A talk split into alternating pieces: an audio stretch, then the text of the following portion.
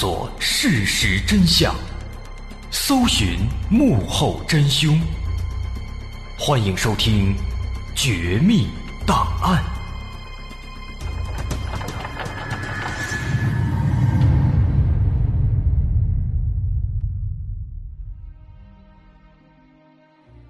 还原事实，探索真相。欢迎继续关注《绝密档案》，我是大碗。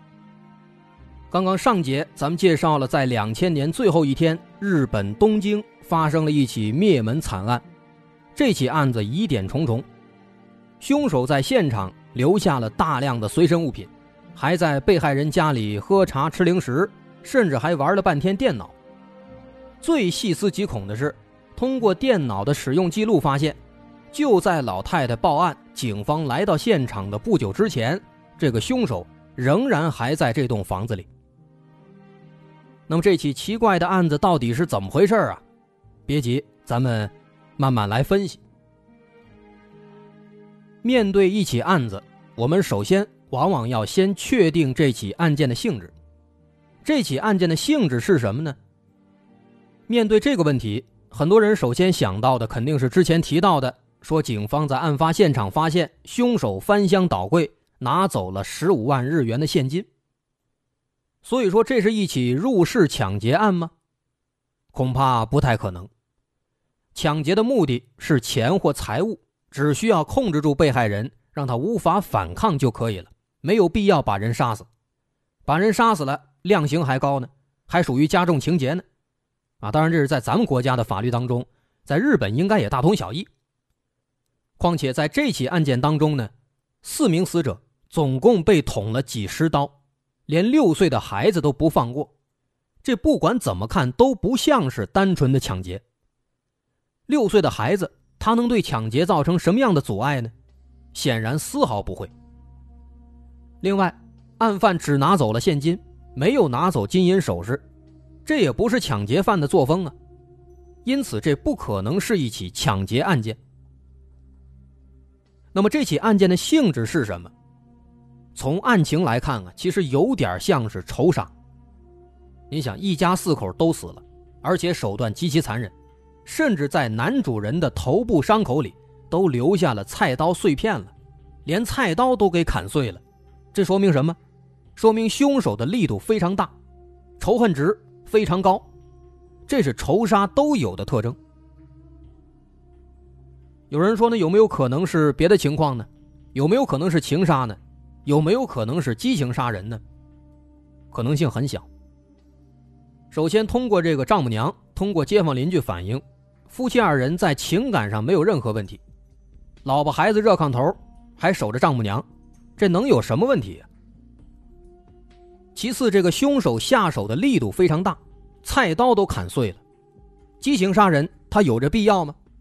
很显然没必要，所以这起案子首先不可能是情杀，不可能是激情杀人，更不可能是抢劫，最多最多是仇杀案件附带的抢劫行为。好，那么现在性质大概有了一个推测了，下一步咱们来看凶手。那么既然我们认为是仇杀，那么日本警方当时有没有对宫泽一家的社会关系？做更为彻底的排查，查一查他们有没有仇人呢？这一点相关报道当中没有注明，不太清楚。也许是查了，有一些结果，但为了防止犯罪分子外逃，没有公布。也可能呢是压根儿就没查。那既然这方面没有信息，我们就只能从其他角度再去分析了。我们来看看凶手有几个人。一般这种被害人众多，又是在被害人的家里客场作案行凶的案子，往往都是多人作案，毕竟双拳难敌四手，而且这起案子可不是四手，这是八手。那在这起案件当中呢，之前也说了，警方通过对现场的勘查，发现了案犯留下的三处足迹，分别来自一楼地板、通往二楼的楼梯以及二楼的卧室，这三处足迹。完全相同，都是四十五码的运动鞋的鞋印，都来自同一双鞋，所以毫无疑问，凶手只有一个人。除此之外呢，通过对现场发现的七处指纹进行鉴别，也可以得出凶手是一个人。啊，这是比较出乎警方意料的。而且对于这个指纹，当时警方在拿到指纹之后，也马上带回警局做了检索鉴定。但是很遗憾，检索一番之后啊，发现这个警方的指纹库里没有对应的信息。这也就表示这个作案的凶手，他在日本没有过犯罪前科，因此在这个官方的指纹库当中没有录入他的指纹。啊，不过据说现在在日本那边已经开始全民都录指纹了啊，具体这个咱不太清楚。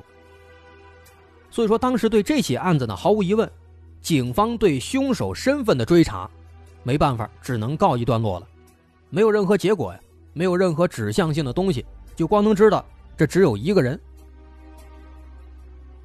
那么既然如此，确定了这个案犯是一个人，我们可以适当的对这个案犯做一个刻画。首先，这个人他的身体素质应该是不错的，啊，至少不会太过瘦弱，不然的话，怎么可能杀死四个人呢？当然也有其他可能，比如说是熟人作案，啊，熟人作案，咱们知道讲究的是出其不意，对凶手的身体素质呢，确实不会有太高要求。那么稍后对熟人作案这一点，我们也会再做更加详细的分析。说，警方当时在了解了这些之后呢，就对周边的街坊邻居做了走访调查。在走访过程当中，注意到了两个疑点。首先，在十二月三十号晚上八点半左右，对门的邻居曾经听到了宫泽家的门铃响过。之后，在晚上十点半左右，从宫泽家传来了男女争吵的声音，但是争吵双方是不是宫泽夫妇？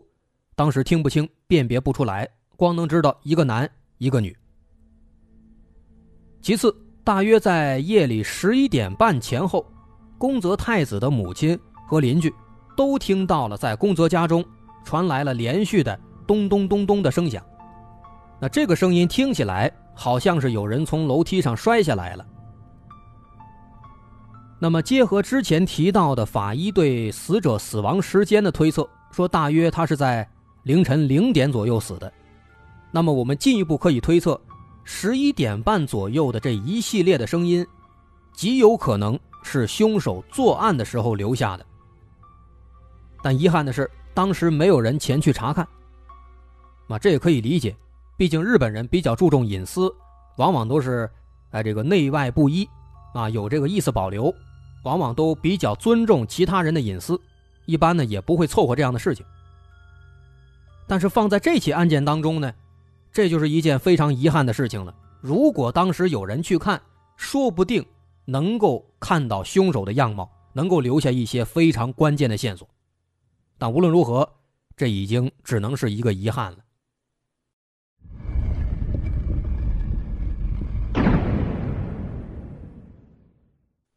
不过呢，在走访过程当中，另一位邻居。交代的几天前发生的一些事情，引起了警方的注意。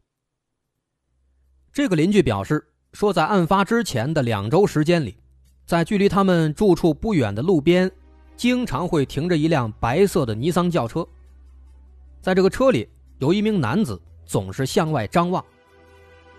一般这个车呢，会上午开过来，停上三四个小时，到下午再开走，而且有时候一连好几天。都能看到这辆车，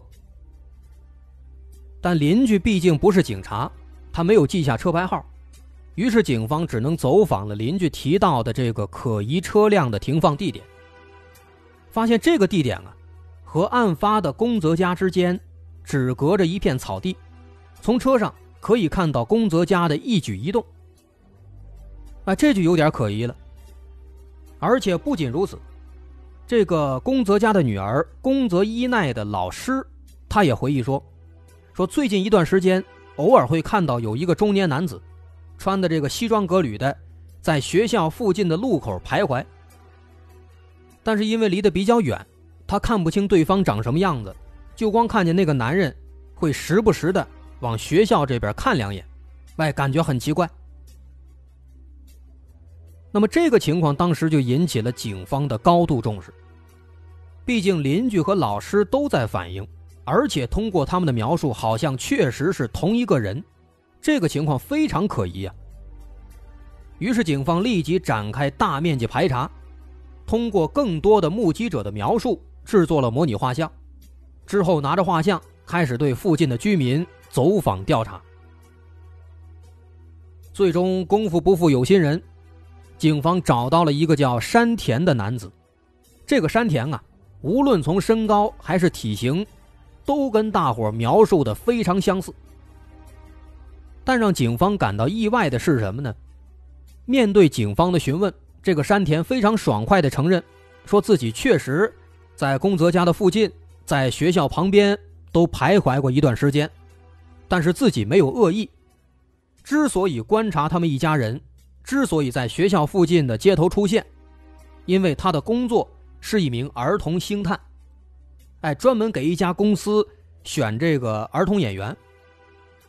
那之前也介绍了，说这个宫泽一奈啊，长得漂亮可爱，讨人喜欢，哎，当时呢就被这个山田给看中了，他就想观察一段时间，看看这个宫泽一奈他有没有这个当童星的潜质。并且这个山田还主动拿出了自己的从业资格证以及公司曾经捧红的一些小明星的资料。那警方一查，发现这个人所言属实，而且案发当天他确实没有作案时间，有充分的不在场证明。于是这件事呢，等于说是个乌龙，只能最后以这个误会而告终了。那这一下辛辛苦苦查了半天，一夜回到解放前。这可如何是好啊？警方这边也是非常头大，他们只能回过头来重新从案发现场入手。而这次呢，日本警方做了一个换位思考，他们想，如果自己是凶手，应该如何作案呢？没想到这招啊非常管用，很快他们就发现了一个重要问题：如果自己是凶手，那么自己。应该如何进入到宫泽的家里呢？为什么有这样的问题呢？因为警方发现，如果凶手他是通过一楼的正门进入屋里的，那么需要通过两扇门，一个是房子的外门，还有一个是进到屋里的屋门。两扇门，这就有点难了，除非凶手是一个精通开锁专业的人。否则不太可能悄无声息的把这两道锁都给弄开。而且需要说的是，宫泽家的屋门里面还装的有门链子，这其实也是比较反常的一个点。因为日本那边咱们都知道治安一直很不错，而东京那块那个区这治安更好，所以说很少有人会在家里边哎装上这么多的门，还装门链子，甚至很多人这个屋门。都不会上锁，但是宫泽家呢，恰恰相反。因此，综合来看，如果凶手是闯进宫泽家的，那么他肯定不可能从正门进入，因为太难了。不能从正门，那就只能爬窗户从二楼进了。但是警方勘察一番之后啊，发现二楼的所有窗户都没有被破坏过的痕迹，而且墙外也没有攀登过的痕迹。那这就奇怪了，这个凶手他是怎么进去的呢？想到这儿啊，结合之前发现的一些细节，警方做出了一个大胆的推测。警方想，会不会是宫泽家的人他们自己把这门给打开的呢？换句话说，这起案子会不会是熟人作案呢？这个猜测其实非常合理。首先，案发现场没有明显的打斗痕迹，但死者的情况又十分凄惨，这只能说明凶手行凶是出其不意的。其次，凶手在屋里随意吃东西、喝茶，如果这些行为是一家四口遇害前做的，那就只能说明凶手不是外人，应该是一家四口在招待这个凶手，所以他才吃水果、才喝茶。再有。就是刚刚提到的如何进入房子的问题，这些似乎都可以用熟人作案来解释。除此之外，从案发现场的脚印上也可以得出类似结论。之前说了，案发现场总共发现了三处脚印，当然说的是三处，不是三个。三处说在三个地方发现的脚印，分别是在一楼的地板上，从一楼到二楼的楼梯上，以及二楼的厨房和卧室。这三处脚印中，一楼的最明显，也最清晰，因为脚印上带有大量的泥土，而且少数脚印还带有少量血迹。其中带有泥土的脚印是对着楼梯的方向的，而带有血迹的脚印。则是朝向门口方向的。然后第二处脚印，在一楼到二楼的楼梯上，这些脚印上都有大量的血迹。然后第三处在二楼的脚印，这些脚印是最浅、最不清晰的，因为脚印里面既没有血迹，也没有泥土，很难被发现。那么这些脚印说明了什么呢？为什么不同位置的脚印上，它携带的东西各不相同呢？其实，在这些脚印的背后，隐藏了凶手的行凶路线。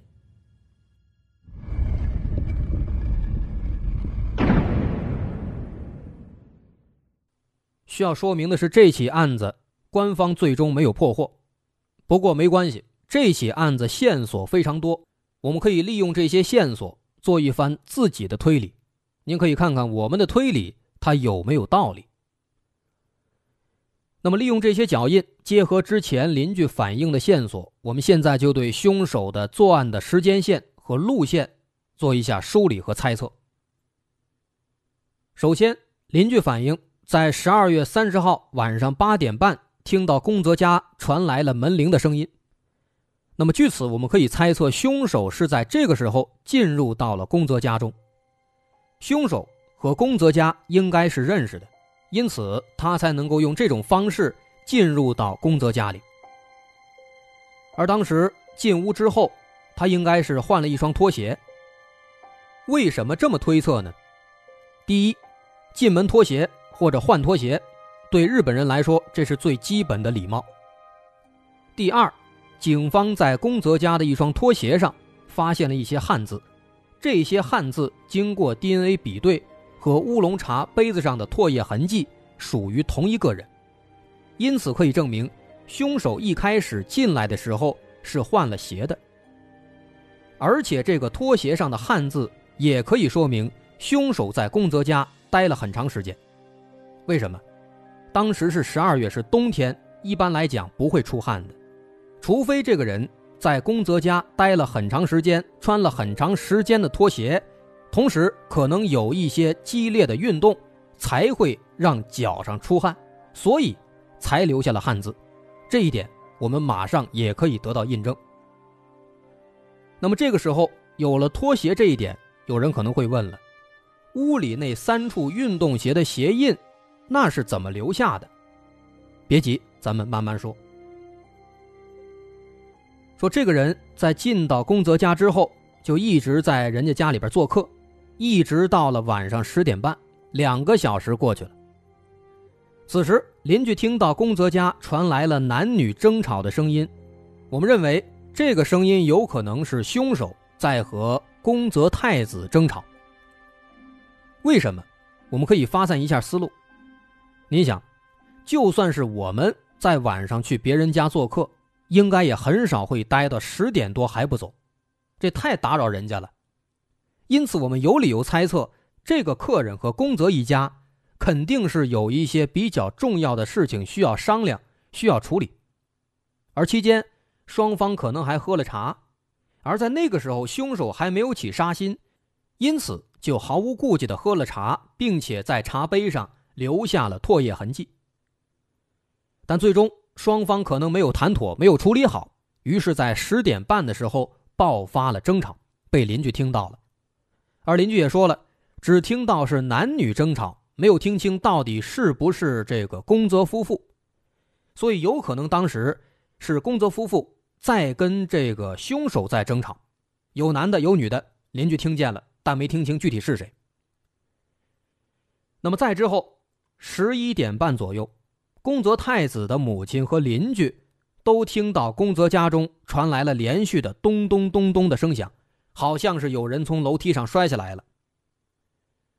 那么这个时间点结合三处脚印的分布，我们可以发散思路，做出一个这样的推测：说当时在十点半的时候，双方爆发了争吵，凶手吵了半天，好像没有解决，没吵过，他气鼓鼓的准备离开。但他穿上鞋刚要出门，就在这个时候，也许是凶手越想越气，恼羞成怒，也许是宫泽家又说了某些话。刺激到了凶手，导致这个凶手彻底气急败坏，连鞋都没脱，就再一次进到了屋里。注意，这次回来他没有脱鞋，于是这个时候那三处运动鞋的鞋印就可以说明问题了。从一楼地板上留下的大量的带有泥土的脚印来看，这个凶手当时应该是穿着鞋直接去到了二楼，在行走过程当中。鞋底的泥土也被摩擦的所剩无几，所以到了二楼，这个鞋印就很难再被观测到了。那么上了二楼之后，他掏出随身携带的黑色手帕，顺手从厨房拿了一把菜刀，直接捅死了正要上三楼睡觉的女儿宫泽伊奈。那么在这儿，咱们需要解释一个其他很多说法当中都无法说通的疑点。这个疑点的关键。在于宫泽家的三楼，咱们说了，宫泽家三楼是一个阁楼，而且阁楼上还铺着一大一小两个床铺，推测应该是妻子宫泽太子打算带着宫泽一奈上三楼睡觉。但是宫泽家从二楼上到三楼是没有楼梯的，只有一个活动的可拆卸的这么一个梯子。平时他们通过这个梯子上到这阁楼里，然后在阁楼里。还可以把这梯子收起来，于是这样的话，二楼就无法上到三楼了。如此一来，如果当时凶手冲到二楼，那么母女二人完全可以在阁楼里把这个梯子给卸掉，让凶手无法上来。但问题在于，在三楼的阁楼里，警方发现了宫泽一奈被打掉的一颗牙齿，还有少量血迹，这说明凶手当时曾经在三楼行过凶。那既然如此，这就产生了矛盾。既然梯子可以收起来，为什么凶手还能够上到三楼行凶呢？这只能说明这个凶手对于宫泽一家来说不是外人，他们允许这个凶手跟着上到三楼。但凶手上来之后，他们没想到这个凶手是来行凶的，于是凶手对着孩子打了一拳，地上留下了宫泽一奈的牙齿还有血迹。之后，凶手又连捅好几刀，把母女二人从三楼拖到了二楼，于是最终母女二人死在了二楼。此时，身在一楼的男主人宫泽干夫可能听到了一些打斗的声音，于是慌忙上到二楼，但为时已晚，凶手拿着菜刀直接劈了下来，宫泽干夫疼痛难忍，直接倒地不起，并且咚咚咚咚翻滚到了一楼。因此，宫泽干夫的尸体才会出现在楼梯下面，并且身上留下了不少淤青。不过，此时宫泽干夫并没有死，于是凶手追下去继续砍，但是砍了几下，刀被砍碎了，于是他又回到二楼厨房，又去拿了一把菜刀回来继续砍。在这个过程当中，他的鞋子沾到了血迹，因此一楼到二楼的楼梯上。留下了许多带有血迹的鞋印同时，他也应该是在这个过程当中杀死了卧室里的小儿子宫泽里，其目的应该是为了防止宫泽里记住自己的样貌，给警方提供线索。那么，最终在杀死一家四口所有人之后，凶手也许是要找什么东西，所以在宫泽家翻箱倒柜，最终可能他找到了。顺便还拿了十五万日元的现金，不过他的主要目的不是钱，这也可以解释他为什么没有拿走那些金银首饰。那么到这儿，我们几乎就把所有的线索全都串起来了。最终，凶手离开了宫泽家的房子，因此一楼地板上才留下了一串沾有少量血迹的朝向门外的鞋印。剩下的，我们唯一无法搞清楚的，应该就是凶手为什么要在宫泽家的房子里待那么长的时间。我们只能猜测，也许他真的是要找什么东西，找了很长很长时间，或者他可能有其他的一些什么目的。那么，以上这就是我们对凶手的整个作案过程以及时间线的大概的梳理。其实不难发现，我们的这番推测、这番梳理，正好也和熟人作案这样的一种可能性相互印证。毕竟，只有熟人才有可能完成如此这样的一个顺序的一个谋杀过程，啊，所以看起来应该还是比较合理的。那么，如此一来，我们应该就更加好奇了：这个凶手。这个熟人，他到底是谁？到底是个什么人呢？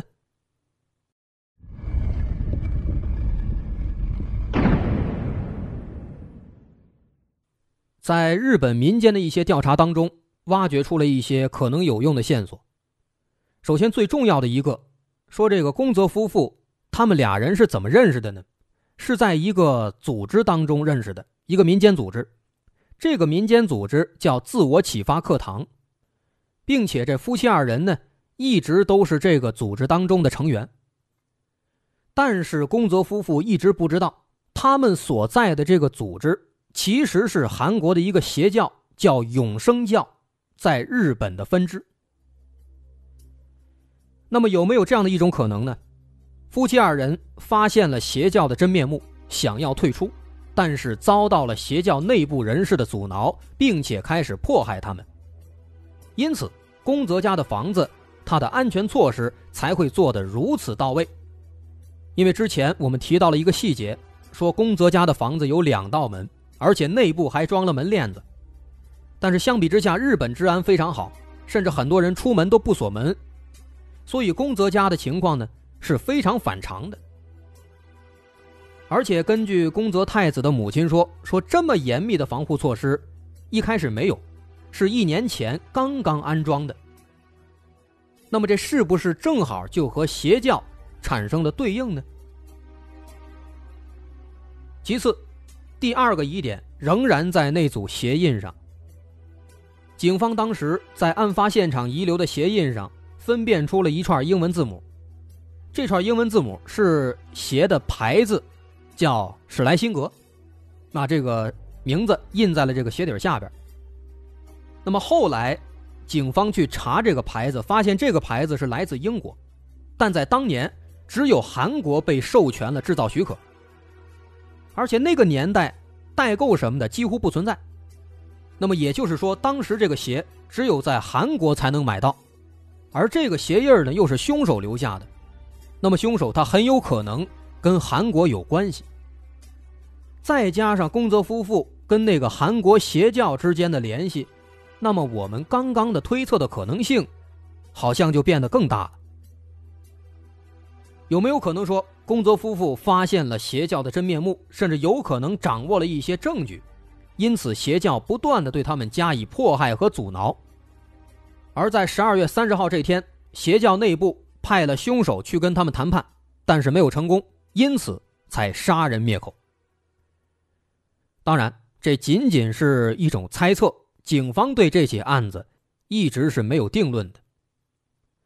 那么也因此，日本警方出于愧疚，每年的十二月三十号都会来到宫泽家的门外，深深的鞠上一躬，以表歉意。那么这起案子到这儿，咱们也就说完了。其中疑点很多，有趣的地方也不少，大伙儿可以自行推理，自己分析一下。好，我是大碗，咱们下回再见。